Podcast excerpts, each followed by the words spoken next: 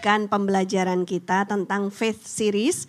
Ya, kita sedang belajar satu serial khotbah yaitu tentang iman dan hari ini saya akan membawakan yang bertema prayer works ya atau berdoa itu benar-benar bisa bermanfaat dalam hidup kita. Berapa banyak yang percaya doa itu besar kuasanya? Amin saudara. Yes, puji Tuhan. Nah saudara, hari-hari ini kita itu banyak menghadapi yang namanya kemustahilan. Banyak orang sedang takut dan gentar, khawatir gitu ya saudara ya. Padahal ketakutan dan kekhawatiran kita itu tidak dapat merubah apa pun juga ya. Nah saat ini saudara menghadapi 2023 tahun yang baru ya sudah digembar-gemborkan di mana-mana bahwa dunia ini akan masuk yang namanya resesi ekonomi dan juga akan ada yang namanya krisis pangan. Banyak orang sudah mulai khawatir ya, sudah mulai takut. Tapi pagi hari ini saya ingin mengingatkan kepada kita semua bahwa anak Tuhan justru akan menjadi jawaban di tengah-tengah kekhawatiran dan ketakutan yang dihadapi oleh dunia ini. Yang percaya katakan amin. Ya saudara ya. Nah tapi caranya bagaimana supaya kita bisa memberikan jawaban kepada dunia yang sedang takut dan gentar khawatir ini. Saudara sesungguhnya yang kita perlukan adalah berdoa. Mari kita lihat ayat firman Tuhan dari Yakobus pasal yang kelima, ayat 16 sampai 18. Yakobus pasal yang kelima, ayat 16 sampai 18. Di screen sudah ada, kita baca bersama-sama. Dua, tiga. Karena itu, hendaklah kamu saling mengaku dosamu dan saling mendoakan supaya kamu sembuh Doa orang benar bila dengan yakin didoakan sangat besar kuasanya.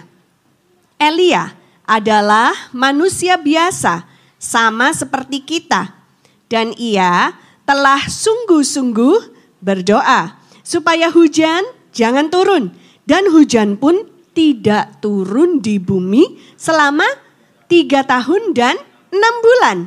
Lalu ia berdoa pula dan langit menurunkan hujan dan bumi pun mengeluarkan buahnya. Amin saudara ya. Nah dari ayat firman Tuhan yang baru kita baca ini saya akan membagikan beberapa poin kepada kita. Poin yang pertama adalah saling mengaku dosa. Coba lihat kanan kirinya bilang saling mengaku dosa. Ya. Masalahnya gini saudara, banyak orang itu malu kalau harus mengakui dosanya, ya kan? Apa kata orang kalau mereka tahu apa yang aku lakukan secara rahasia? Apa kata orang nanti gitu ya? Kan aku uh, dianggap orang kudus, kan aku udah jadi anak Tuhan lama loh, puluhan tahun ya kan? Masa aku harus mengakui dosaku yang tidak diketahui orang? Nah, justru saudara kalau kita punya pikiran yang seperti itu salah. Alkitab mengatakan kepada kita, baiklah kita itu saling mengakui dosa kita dan saling mendoakan supaya kita bisa sembuh. Ada amin saudara? Ya. Nah, tapi ada juga golongan orang yang kedua yang merasa bahwa dirinya sudah sempurna, gak ada dosa, ya. Saudara nggak usah angkat tangan masuk di golongan pertama atau golongan kedua ya saudara ya. Padahal yang namanya dosa itu bisa dilakukan secara sengaja maupun tidak sengaja. Kadang-kadang melalui perkataan kita tanpa sengaja kita itu bisa melukai hati orang lain yang mendengarnya. Padahal nggak ada maksud untuk menyakiti orang lain, tapi ketika kita ucapkan, mungkin dalam ignorance kita, dalam ketidakmengertian kita atas keadaan suasana hati orang ini pada hari ini, ketika kita ngomong itu, tersinggunglah dia, kita membuat dia marah, kita membuat dia kepahitan kepada kita. Nah, itu pun kita sudah dosa saudara, ya. Meskipun tidak sadar, meskipun tidak bermaksud ngaku sama saya. Berapa banyak di antara kita yang suka bercandaan. Tapi terus kalau bercandaan kelewatan ya sehingga orang yang kita bercandain itu jadinya nangis, jadinya baper, jadinya merasa kecil gitu ya. Jadi jadi merasa tersakiti, terzolimi gitu loh saudara. Padahal maksudku cuma bercanda. Kenapa dia sensitif banget sih? Nah, karena sense of humor setiap orang itu berbeda-beda. Standar humor orang itu berbeda-beda. Apa yang bagi kita lucu, belum tentu lucu bagi orang lain. Jadi dengan candaan kita pun kita bisa menyinggung orang lain. Bisa menyakiti hati orang lain tanpa kita sadari. Dan itu pun sudah termasuk dosa. Jadi saudara, percayalah ketika Alkitab mengatakan bahwa semua orang, katakan semua orang. Semua orang tanpa terkecuali saudara itu sudah kehilangan kemuliaan Tuhan. Semua orang sudah jatuh ke dalam dosa. Tidak ada satu orang pun yang imun terhadap dosa. Tidak ada satu orang pun yang sempurna di atas muka bumi ini. Buktinya apa? Kalau ada yang sempurna pasti sudah dijemput sama Tuhan. Macam Henok saudara ya. Dia sempurna. Dia hidup kudus di hadapan Tuhan. Tuhan berkenan kepadanya. Diangkat saudara. Nggak tunggu lama-lama. Ya saudara ya. Nah jadi buat kita yang masih tersisa di atas muka bumi ini. Yang masih hidup di dalam tubuh yang fana ini. Percayalah tidak ada seorang pun di antara kita yang sempurna. Satu-satunya manusia yang sempurna adalah Yesus Kristus putra Allah yang sejati. Yang percaya katakan amin, sorak-sorai buat Tuhan Yesus saudara. Amin. Dan dia menjadi yang sulung. Nanti suatu saat nanti suatu saat ketika kita sudah diberikan tubuh kemuliaan, kita juga akan menjadi orang-orang yang disempurnakan oleh darah Yesus. Yang percaya sorak-sorai buat Tuhan Yesus, sorakan haleluya. Amin. Puji Tuhan ya. Nah, tapi ada satu lagi saudara. Saya mau tanya ya, Berapa banyak di antara saudara yang pernah terlintas dalam pikiranmu meragukan kemampuan Tuhan? Meragukan Tuhan, ayo ngaku, ngaku, ngaku, ngaku. Meragukan Tuhan kayak apa iya Tuhan aku bisa sembuh. Ada benjolan di tubuhku ya. Apa iya Tuhan besok keadaan keluargaku baik-baik saja. Apa iya Tuhan anakku bisa kembali kepadamu? Apa iya Tuhan suamiku akan setia kepadaku? Apa iya Tuhan? Pertanyaan-pertanyaan seperti ini saudara sering timbul dalam hati kita. Tanpa kita sadari kita sedang meragukan Tuhan. Dan ketika kita meragukan Tuhan itu pun sudah termasuk dosa saudara. Karena kita tidak percaya. Di area mana kamu meragukan Tuhan? Keuangan, kesehatan, kecanduan, kebahagiaan, pemulihan rumah tangga, studi, perjodohan, pertemanan, pekerjaan, masa depan, anak-anakmu atau cucu-cucumu. Nah, kalau sempat terbersit keraguan dalam benakmu, akui keraguan itu yang sering kali tidak terasa sebagai dosa, minta ampun kepada Tuhan. Amin saudara. Yang mau coba lambaikan tangannya. Ya puji Tuhan saudara ya.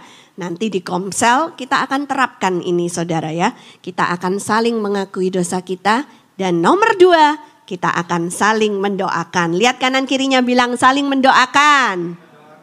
Haleluya. Saudara, Ternyata berdoa itu menjadi lebih powerful ketika dilakukan bersama-sama.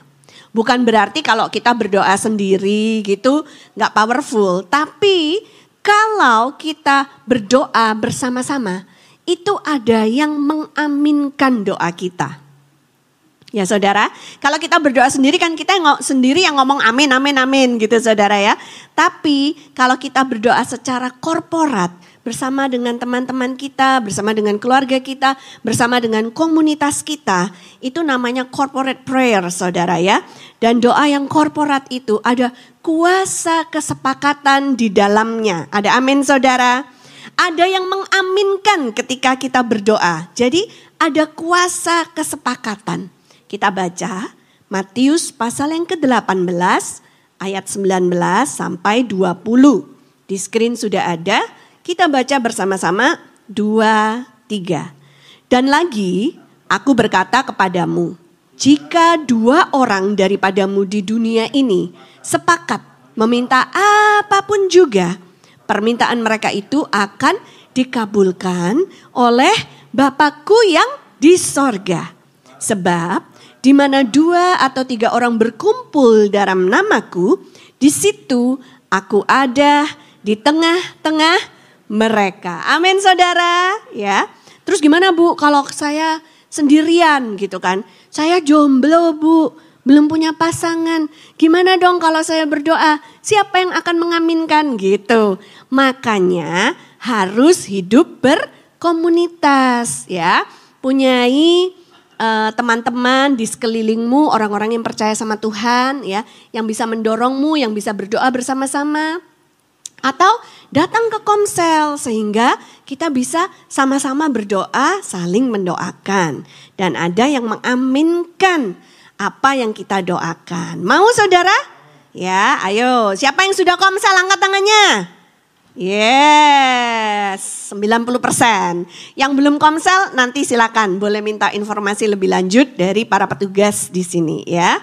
Puji Tuhan. Saudara, ada satu contoh luar biasa bagaimana kita semua, baik yang di anugerah Church at Storehouse atau yang di anugerah Ministries, ya, sudah mempunyai kesepakatan.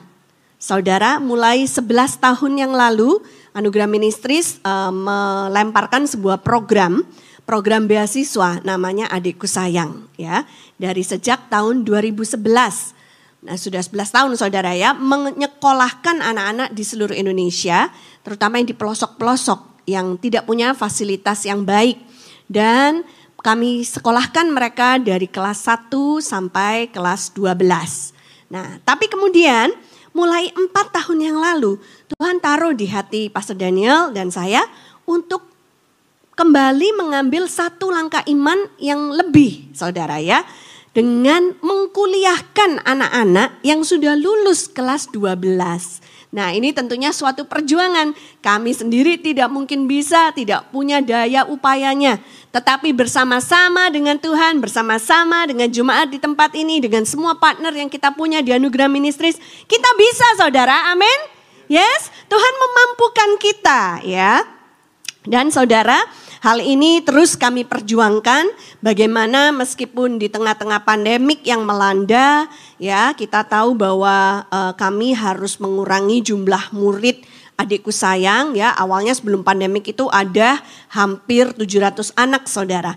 Tapi waktu pandemik melanda karena banyak dari antara donatur dan sponsor yang mengundurkan diri, saudara ya, karena bisnis mereka terganggu di tengah-tengah pandemik. Kami pun harus mengurangi jumlah anak sampai sisa hanya 120-an, saudara ya.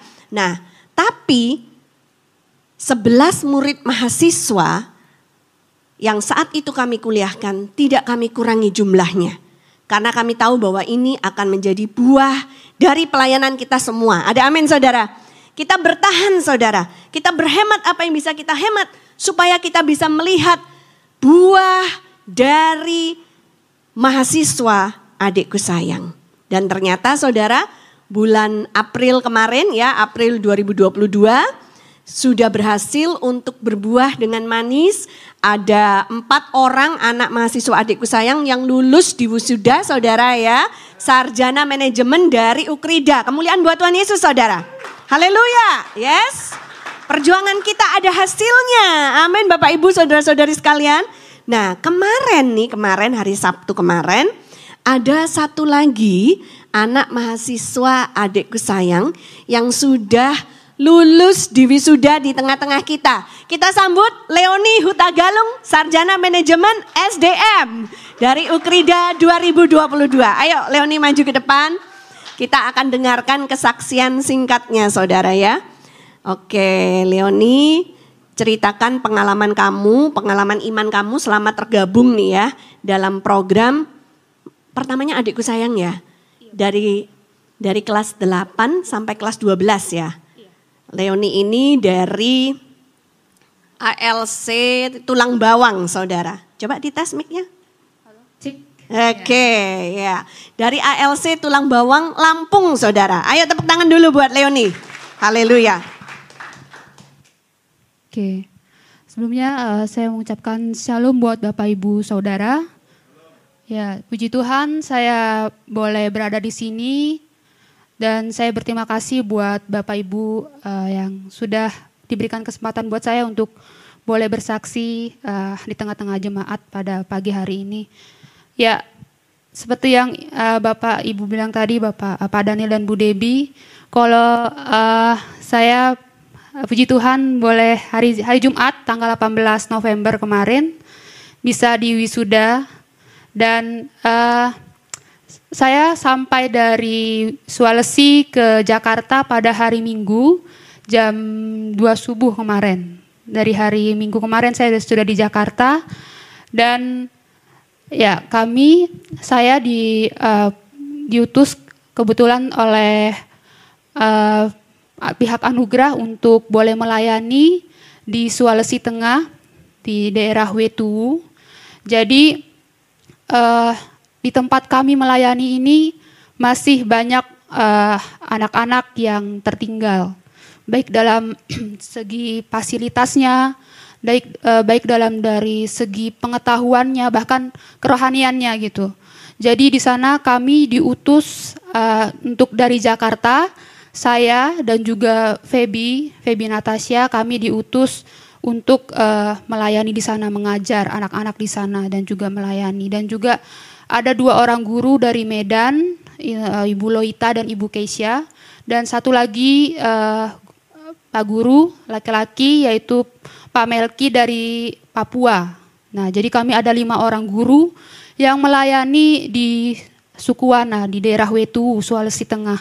Jadi untuk uh, pengalaman saya, suka dukanya saya melayani di sana banyak uh, keterbatasan, baik dalam segi signal, dari segi jaringan. Di sana jaringannya agak susah, jadi saya kalau bersama guru-guru untuk komunikasi, kami harus menempuh tujuh jam.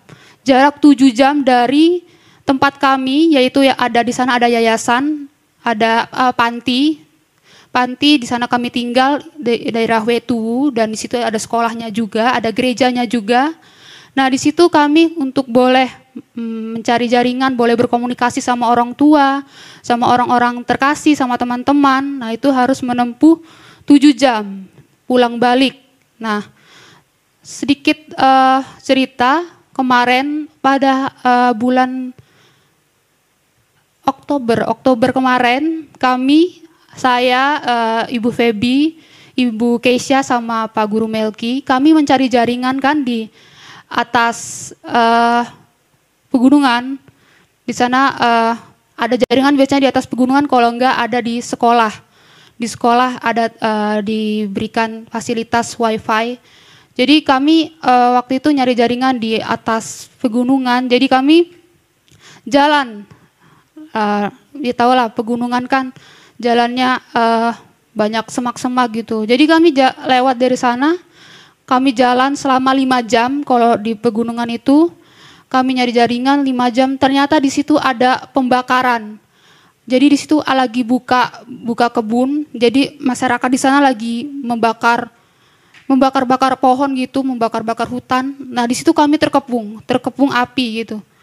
Dan di situ kami uh, merasa bingung kan karena dalam hati ini Tuhan kami udah dikepung api, kami udah nangis-nangis di situ di tengah-tengah api itu untuk boleh mendapat jaringan, untuk boleh berkomunikasi sama orang-orang keluarga kami. Tapi di situ kami uh, udah si uh, Ibu Keisha udah dia udah dia ngomong pas sama pas kami sudah sampai dia ngomong kak uh, tadi aku pikir kalau aku aku bisa uh, aku pikir tadi aku di tengah-tengah tuh mau pingsan kata dia tapi aku percaya aku berdoa kita dilindungi sama Tuhan. Dan puji Tuhan kami sampai nggak ada yang luka nggak ada yang kebakar cuman mungkin pada nangis-nangis aja karena ketakutan. Tapi puji Tuhan kami dijaga Tuhan dilindungi Tuhan. Kami bisa uh, boleh berkomunikasi. Dan di sana uh, saya kasih uh, ingin memberitahu bahwa anak-anak di sana uh, yang kami ajar itu dari TK, PAUD sampai SD kelas 6. Jadi di sana itu anak-anaknya pintar-pintar, anak-anaknya punya apa ya daya tangkap yang bagus, cuman karena mereka itu punya kebosanan kalau misalnya uh, sekolah itu kadang bosan datang. Kalau bahasa uh, suku wananya namanya mosam. Mereka mosam kalau sekolah. Uh, kenapa kamu nggak sekolah kemarin? Mosam bu guru, mosam pak guru katanya. Nah jadi tapi kalau misalnya kita mau uh, bapak ibu atau teman-teman uh, yang ingin beri diri untuk mungkin boleh mengajar di sana melihat anak-anak kita, di sana anak-anak kita pintar-pintar. Saya mengajar mereka, saya mengenal mereka satu persatu, mereka saat diajari mereka mengerti. Cuman itu keterbatasan mereka mosam dan orang tua mereka tidak mendukung mereka untuk boleh berpendidikan yang lebih tinggi. Jadi uh, kami temui di sana, saya bertemu dengan anak umur 10 tahun sudah menikah, sudah punya suami. Sedangkan saya umur 24 tahun. Jadi saya mau mau manggil dia ibu, mau manggil dia ini tapi itu adik saya gitu kan. Jadi saya aduh ini saya manggil apa tapi saya saya berbicara dengan teman saya, uh, Kesia, kita nih umur sudah tua tapi kita kalah sama Abah Indo sini masih muda-muda. Iya, kita ketawa-tawa gitu. Tapi ya mereka ya itulah tantangannya di sana itu anak-anak masih muda, umur 15 tahun sudah menikah, umur 10 tahun sudah menikah gitu. Jadi di situ tantangannya kami harus memberikan mereka pemahaman, kami boleh bisa jadi contoh, menjadi berkat meskipun kami masih muda-muda, masih umur 22 tahun, 24 tahun, yang paling tua 27 tahun gitu kan. Tapi di situ kami kami percaya kalau kami dipakai Tuhan boleh jadi berkat di sana. Kami boleh bisa memberikan uh, apa yang kami tahu, kami uh, dapat dari perkuliahan, dari teman-teman, dari lingkungan, boleh kami ajarkan di sana. Kami sempat mengajarkan pramuka, kami sempat mengajarkan uh, lagu-lagu nasional, mereka belum tahu sama sekali. Mereka kami ajarkan untuk uh, bermain musik, kami ajarkan untuk uh, mata pelajaran juga, yang pasti kami mengajar semua mata pelajaran, uh, mata pelajaran SD. Jadi Di situlah kami boleh bisa jadi berkat, boleh melayani anak-anak biar mereka boleh bisa punya uh, masa depan yang penuh harapan, masa depan yang cerah. Kami percaya melalui keberadaan kami, kami boleh bisa membawa mereka bisa tidak hanya menjadi anak-anak yang terbelakang, tapi boleh bisa uh, punya pendidikan yang lebih tinggi. Bahkan mungkin dia bisa jadi guru di sana, mengajar anak-anak di sana, bisa jadi contoh, bahkan mengubah latar belakang keluarga mereka, bahkan suku mereka, suku Wana untuk boleh bisa lebih maju dari suku-suku yang lain juga. Dan uh, sedikit cerita di, di balik uh, wisuda saya kemarin, jadi saya uh, menyusun skripsi saya di sana.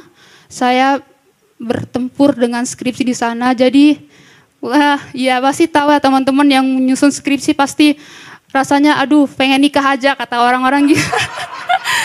Kalau orang kan bilang kayak gitu ya. Tapi mikir gitu, tapi menikah itu bukan jadi jawaban gitu, malah makin nambah mumet gitu kan, mikirin dua dua orang jadi satu gitu. Jadi di situ uh, saya menyusun uh, jurnal dan juga skripsi saya. Skripsi saya apa skripsi saya sudah selesai, tapi hanya jurnal saja. Jadi untuk maju sidang itu harus dua dua komponen yang harus dikumpulkan yaitu jurnal dan juga uh, skripsi. Nah, saya di situ menyusun skripsi di daerah Wetu, Sulawesi. Jadi saya menyusun skripsi di sana.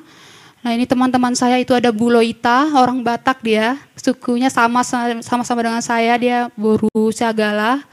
Terus ada Ibu Febi di belakang, terus itu uh, Bapak Ibu uh, jemaat kita. Jadi di situ saya menyusun ya jurnal saya, karena tempatnya nyaman, tempatnya tuh bagus di sana banyak pegunung. Jadi teman-teman yang mau healing boleh datang ke sana. healing gratis gitu kan. Jadi di situ uh, boleh melayani, boleh healing gitu. Jadi paket uh, paket lengkap. Jadi di situ kami melayani di sini ada ya uh, tadi aku mau cerita tentang jurnalku ya. Ya. sorry. Ya, jadi jurnal aku nyusun jurnal di situ, mengerjakan jurnalku di situ. Uh, pasti banyak pergolakan kalau ditanya aduh tak uh, gimana ya susah gitu kan namanya skripsi kan jadi nyusunnya di situ nyusun, uh, ngerjain di situ dan puji Tuhan pas uh, kami turun pas hari H sidang, aku kan sebelum sidang tuh harus ada plagiat, harus dicek dulu plagiatnya berapa persen. Awal pas di situ plagiatnya harus 35 persen kalau dari kampus gitu kan. Nah awalnya aku takutan, aku udah plagiat pas sebelumnya, itu ada 60 persen.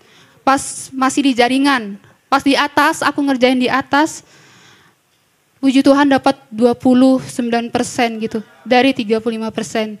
Dan setelah itu aku maju sidang, maju sidang. Dan di situ puji Tuhan uh, dosen pembimbingku ACC langsung ACC oke okay, oke okay, boleh maju sidang. Udah. Sudah siap udah aku persiapkan di bawah aku di sana kalau di bawah aku di Batu Rube. Di Batu Rube kami ada yayasan juga ada panti juga di situ dipimpin oleh Pak Selamat dan Ibu Guru pan Bu Ibu Ami sorry. Jadi saya kalau di sana dipanggilnya Ibu Guru dan Pak Guru gitu kan. Pak Selamat dan Ibu Ami. Jadi kami di situ uh, saya di situ ngejain skripsi dan sidang saya. Dan puji Tuhan saya sidang secara online sih di sana di sana. Terus di situ saya dinyatakan lulus dan dikasih grade A. Di situ saya, Tuhan, saya berpikir, Tuhan saya bisa nggak ya di di otak saya, kayaknya saya nggak mungkin bisa, saya belum belajar, saya belum ini, saya masih ini. Saya, uh, saya jauh dari, saya uh, belum siap kayak kayak siap nggak siap, tapi di balik itu ya saya berserah sama Tuhan, saya melayani di sini, saya percaya Tuhan juga yang akan uh, memberikan uh, jalan keluar buat saya dan puji Tuhan di situlah Tuhan menjawab bahkan saya sampai saat di sini di sini adalah kebaikan Tuhan saya boleh ikut uh, wisuda bahkan boleh bersama-sama dengan Bapak Ibu ini adalah bentuk kebaikan Tuhan dalam hidup saya bahkan saya boleh memperoleh sarjana manajemen karena Tuhan juga dan karena bantuan dari Bapak Ibu dan sponsor. Ya, puji Tuhan, Leoni. Leoni tunggu. Kamu kalau mau uh, memberikan pesan atau kata-kata dorongan nih kepada anak-anak muda yang ada di storehouse ataupun yang nonton di rumah, kira-kira apa pesannya?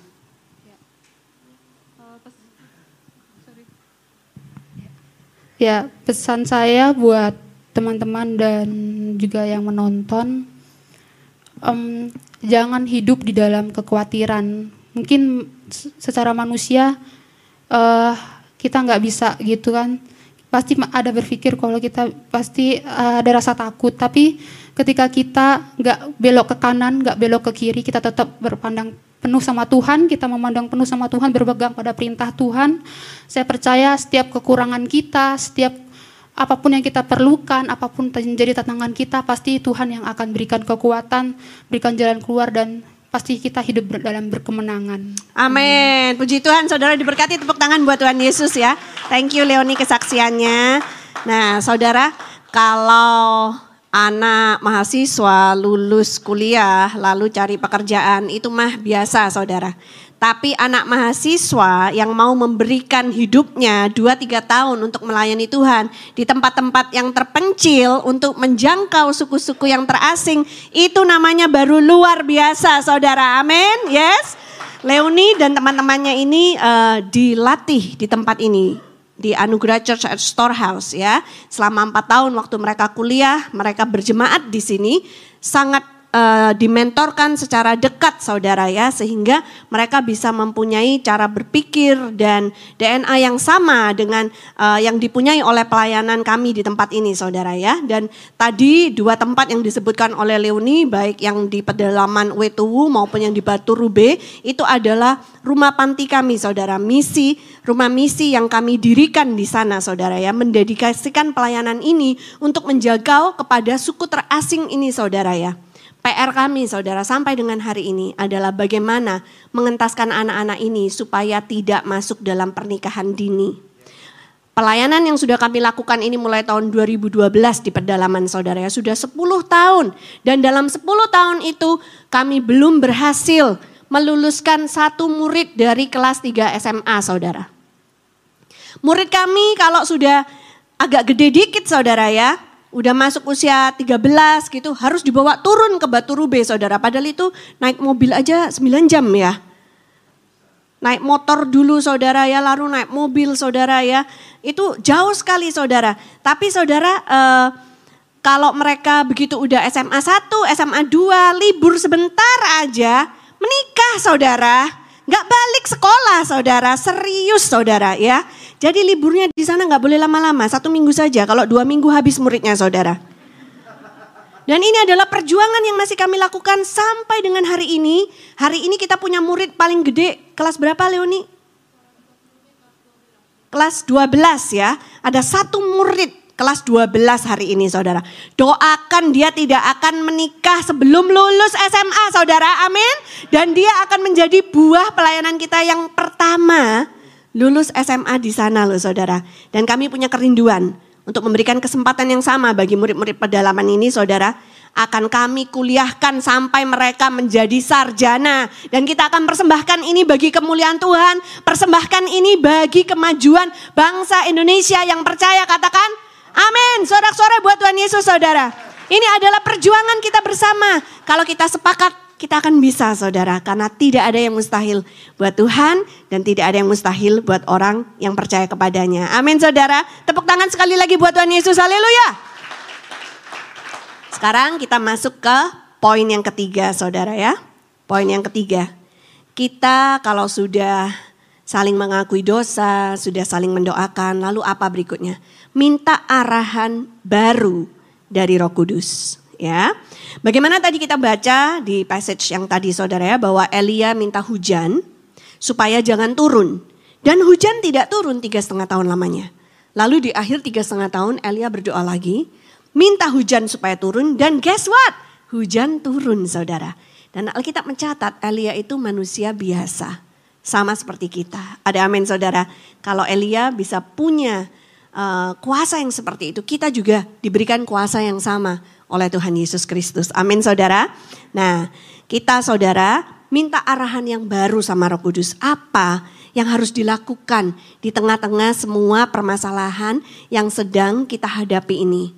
Saudara, kalau kita melihat suatu masalah terlalu dekat jaraknya dengan kita, itu kita tidak bisa melihat dengan jernih, ya.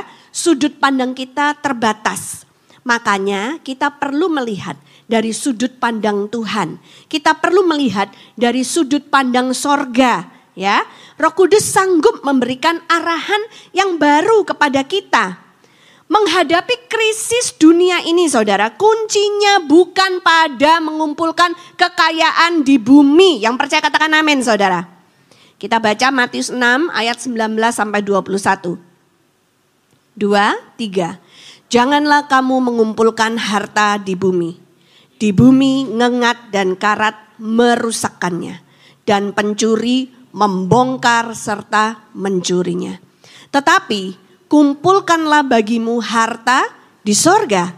Di sorga ngengat dan karat tidak merusakkannya. Dan pencuri tidak membongkar serta mencurinya. Karena di mana hartamu berada, di situ juga hatimu berada. Kan orang pikir gitu, wah katanya ini mau resesi global ya udah deh kita kumpul-kumpulin duit kalau gitu ya. Kita berhemat, saya tidak bilang saudara tidak boleh berhemat. Tapi saudara harus ingat, apa pun yang kita kumpulkan di atas muka bumi ini pasti akan hilang. Ya, karena tidak kekal sifatnya. Ada amin saudara. Mengumpulkan kekayaan di kripto beberapa hari yang lalu ada satu bursa kripto, salah satu yang terbesar di Amerika Serikat hancur saudara dan kerugiannya banyak sekali yang diterita saudara ya. Nah itu kalau ngomong di luar negeri. Di dalam negeri juga banyak kehancuran yang terjadi. Mulai dari koperasi, asuransi, trading ya. Sampai-sampai ada orang yang udah jengah gitu saudara ya. Dan bilang udah deh simpan duit di rumah aja kalau gitu aman. Lalu ada temannya yang jawab, kalau dibobol maling bagaimana? Ya sama aja kan saudara ya. Jadi ternyata apa saudara? Tidak ada yang aman di atas muka bumi ini. Satu-satunya tempat yang aman di atas muka bumi ini adalah dalam perlindungan Tuhan. Yang percaya katakan amin saudara. Yes. Nah saudara firman Tuhan sudah mengingatkan kepada kita ayatnya yang seperti itu. Jadi saudara harus bagaimana? Saya belajar dari kejadian yang terjadi di rumah kami akhir-akhir ini. Jadi gini saudara, Tahun 2019 Desember waktu itu, sebelum pandemik, sebelum Indonesia menerapkan PSBB yang pertama saudara ya. Jadi di rumah kami itu baru direnovasi gitu ya. Jadi rak TV yang gede gitu saudara ya di, di ruang tamu kami itu baru aja direnovasi. And guess what? Bulan lalu saudara, habis dimakan rayap. Pertama rayap itu datang entah dari mana, menghancurkan satu bookshelf, satu rak buku kecil gitu kan. Rak bukunya udah di dibuang, di sana udah dibersihkan dari rayapnya, udah disemprot-semprot dengan apa yang bisa disemprot supaya rayapnya mati gitu kan. Kami tidak punya pengalaman uh, dealing dengan rayap, jadi tidak berpikir bahwa rayapnya bisa kembali gitu loh saudara. Jadi dari satu rak buku yang udah dibuang itu um apa namanya uh, menyebar gitu saudara sampai satu rak TV gede itu habis saudara kropos dimakan oleh rayap. Dan di situ juga belajar kalau menyelesaikan masalah harus sampai ke akar-akarnya. Karena kalau cuman gejalanya aja ini yang dibuang dan dibersihkan luarnya saja ternyata tidak selesai saudara. Rayap itu punya rumah, rumahnya di dalam dinding-dinding.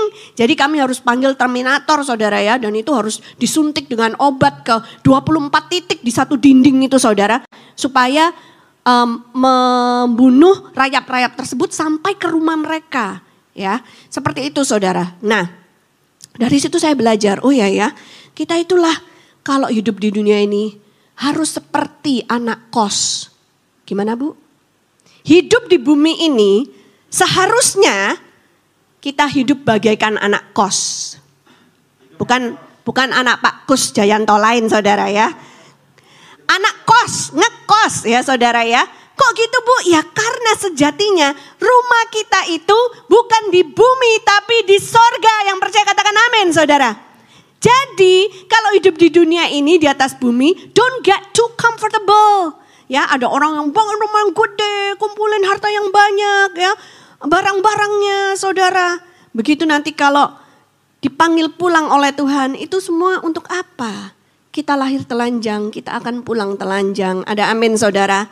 Yes, tapi harta sesungguhnya yang kita punya adalah ketika saudara kita bisa dengan apa yang kita punya berkontribusi untuk kerajaan sorga, untuk supaya jiwa-jiwa dimenangkan. Itulah harta kita di sorga saudara, amin. Mengumpulkan harta di sorga itu artinya nanti kalau aku pulang ke rumah Bapa akan ada jiwa-jiwa di sana yang aku kenal selama kita ada di bumi ini. Ada amin saudara yang mana aku sudah memberkati mereka, hidupku sudah berdampak buat mereka. Seperti itu saudara, itulah yang dimaksudkan dengan mengumpulkan harta di sorga. Nah ini perlu waktu untuk kita bisa meresapinya dan menerjemahkannya. Bagaimana dengan harta yang kita punya di dunia ini, di bumi, bisa ditransferkan ya menjadi harta di sorga. Caranya bagaimana? Kita perlu waktu dan minta arahan dari roh kudus untuk kita bisa menerapkannya. Anak kos itu kan tempatnya terbatas ya. Jadi tidak mungkin anak kos itu punya barang banyak-banyak. Dulu saudara saya diberikan kesempatan kuliah di Amerika ya. Tahun pertama masih dikit barangnya, tahun kedua makin banyak, ketiga, keempat makin banyak saudara ya, satu apartemen soalnya ya kan. Nah Terus pas giliran lulus mau pulang, hayo lo ya. Apalagi saya murid interior, salah satunya itu harus bikin furniture. Saya bisa bikin uh, apa namanya rak TV, saya bisa bikin lemari, saya bisa bikin sofa, ya kan. Mau pulang ya nggak mungkin lah dikirim saudara ya. Udah saya kasih ke teman-teman saya ya, kasih ke mana yang bisa disumbangkan gitu saudara. Nah punya barang kebanyakan nanti repot untuk melepaskannya saudara. Sekali lagi, kalau kita hidup di bumi ini, punyailah cara pandang anak kos. Jangan banyak-banyak yang dikumpulkan. Karena suatu hari kelak kita harus pulang ke rumah Bapak yang di sorga. Supaya tidak susah melepaskan apa yang kita punya. Jangan hati kita melekat kepada apa yang kita punya di atas muka bumi ini. Yang mau katakan?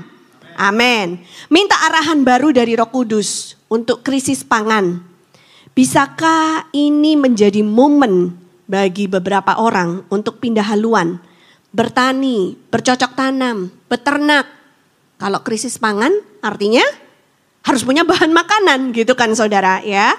Lalu untuk krisis ekonomi tanya pada roh kudus apakah ini saatnya untuk berhemat atau menabung ya. Saya tidak menyalahkan kalau banyak orang mau berhemat atau menabung, tapi saya cuma mau bilang kalau semua orang di dunia ini berhemat dan tidak mau membelanjakan uang mereka, roda perekonomian tidak akan jalan. Dan yang paling sengsara, yang paling tergencet adalah orang-orang di kelas ekonomi yang paling bawah.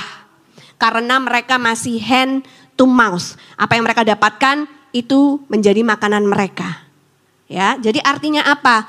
Buat Anda yang hari ini sudah mempunyai banyak uang, mempunyai kekayaan, coba berpikir bagaimana untuk bisa menyelamatkan orang lain.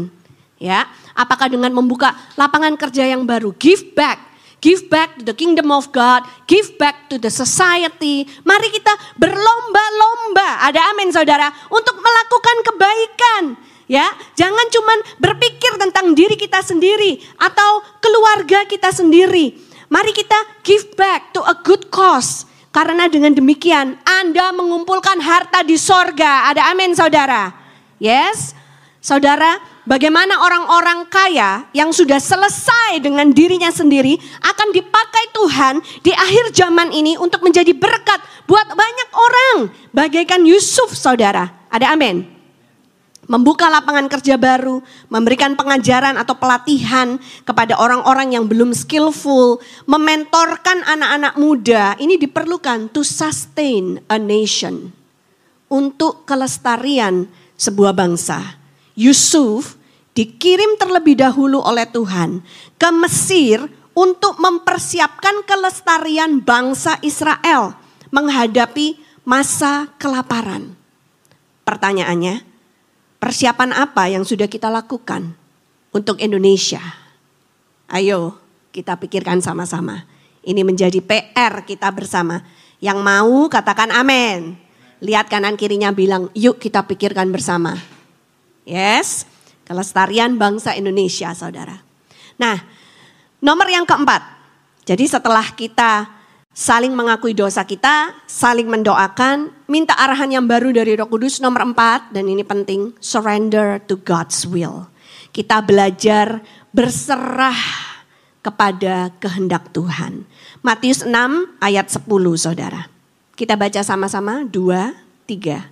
Datanglah kerajaanmu, jadilah kehendakmu di bumi seperti di sorga. Ada amin saudara ya. Saya minta pemain musik kembali maju ke depan.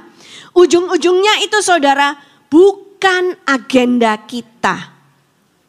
Mungkin menghadapi tahun 2023 saat ini yang kita pikirkan cuma keluarga kecil kita.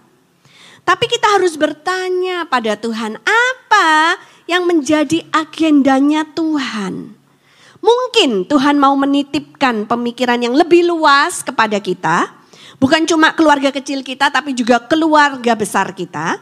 Bukan cuma keluarga besar kita, tapi juga komunitas kita, mungkin tempat kerja kita, gereja kita, tempat pelayanan kita. Jangan-jangan Tuhan mau menitipkan kota atau desa di mana kita tinggal. Supaya kita mengupayakan kesejahteraan kota kita. Yang mau katakan amin saudara. Mengupayakan kesejahteraan desa kita buat Leoni dan para tim yang ada di UWTU dan Batu Rube, mereka akan mengupayakan kesejahteraan desa mereka, saudara. Ya, dan saudara, atau mungkin juga Tuhan mau menitipkan kelestarian bangsa Indonesia ini kepada kita.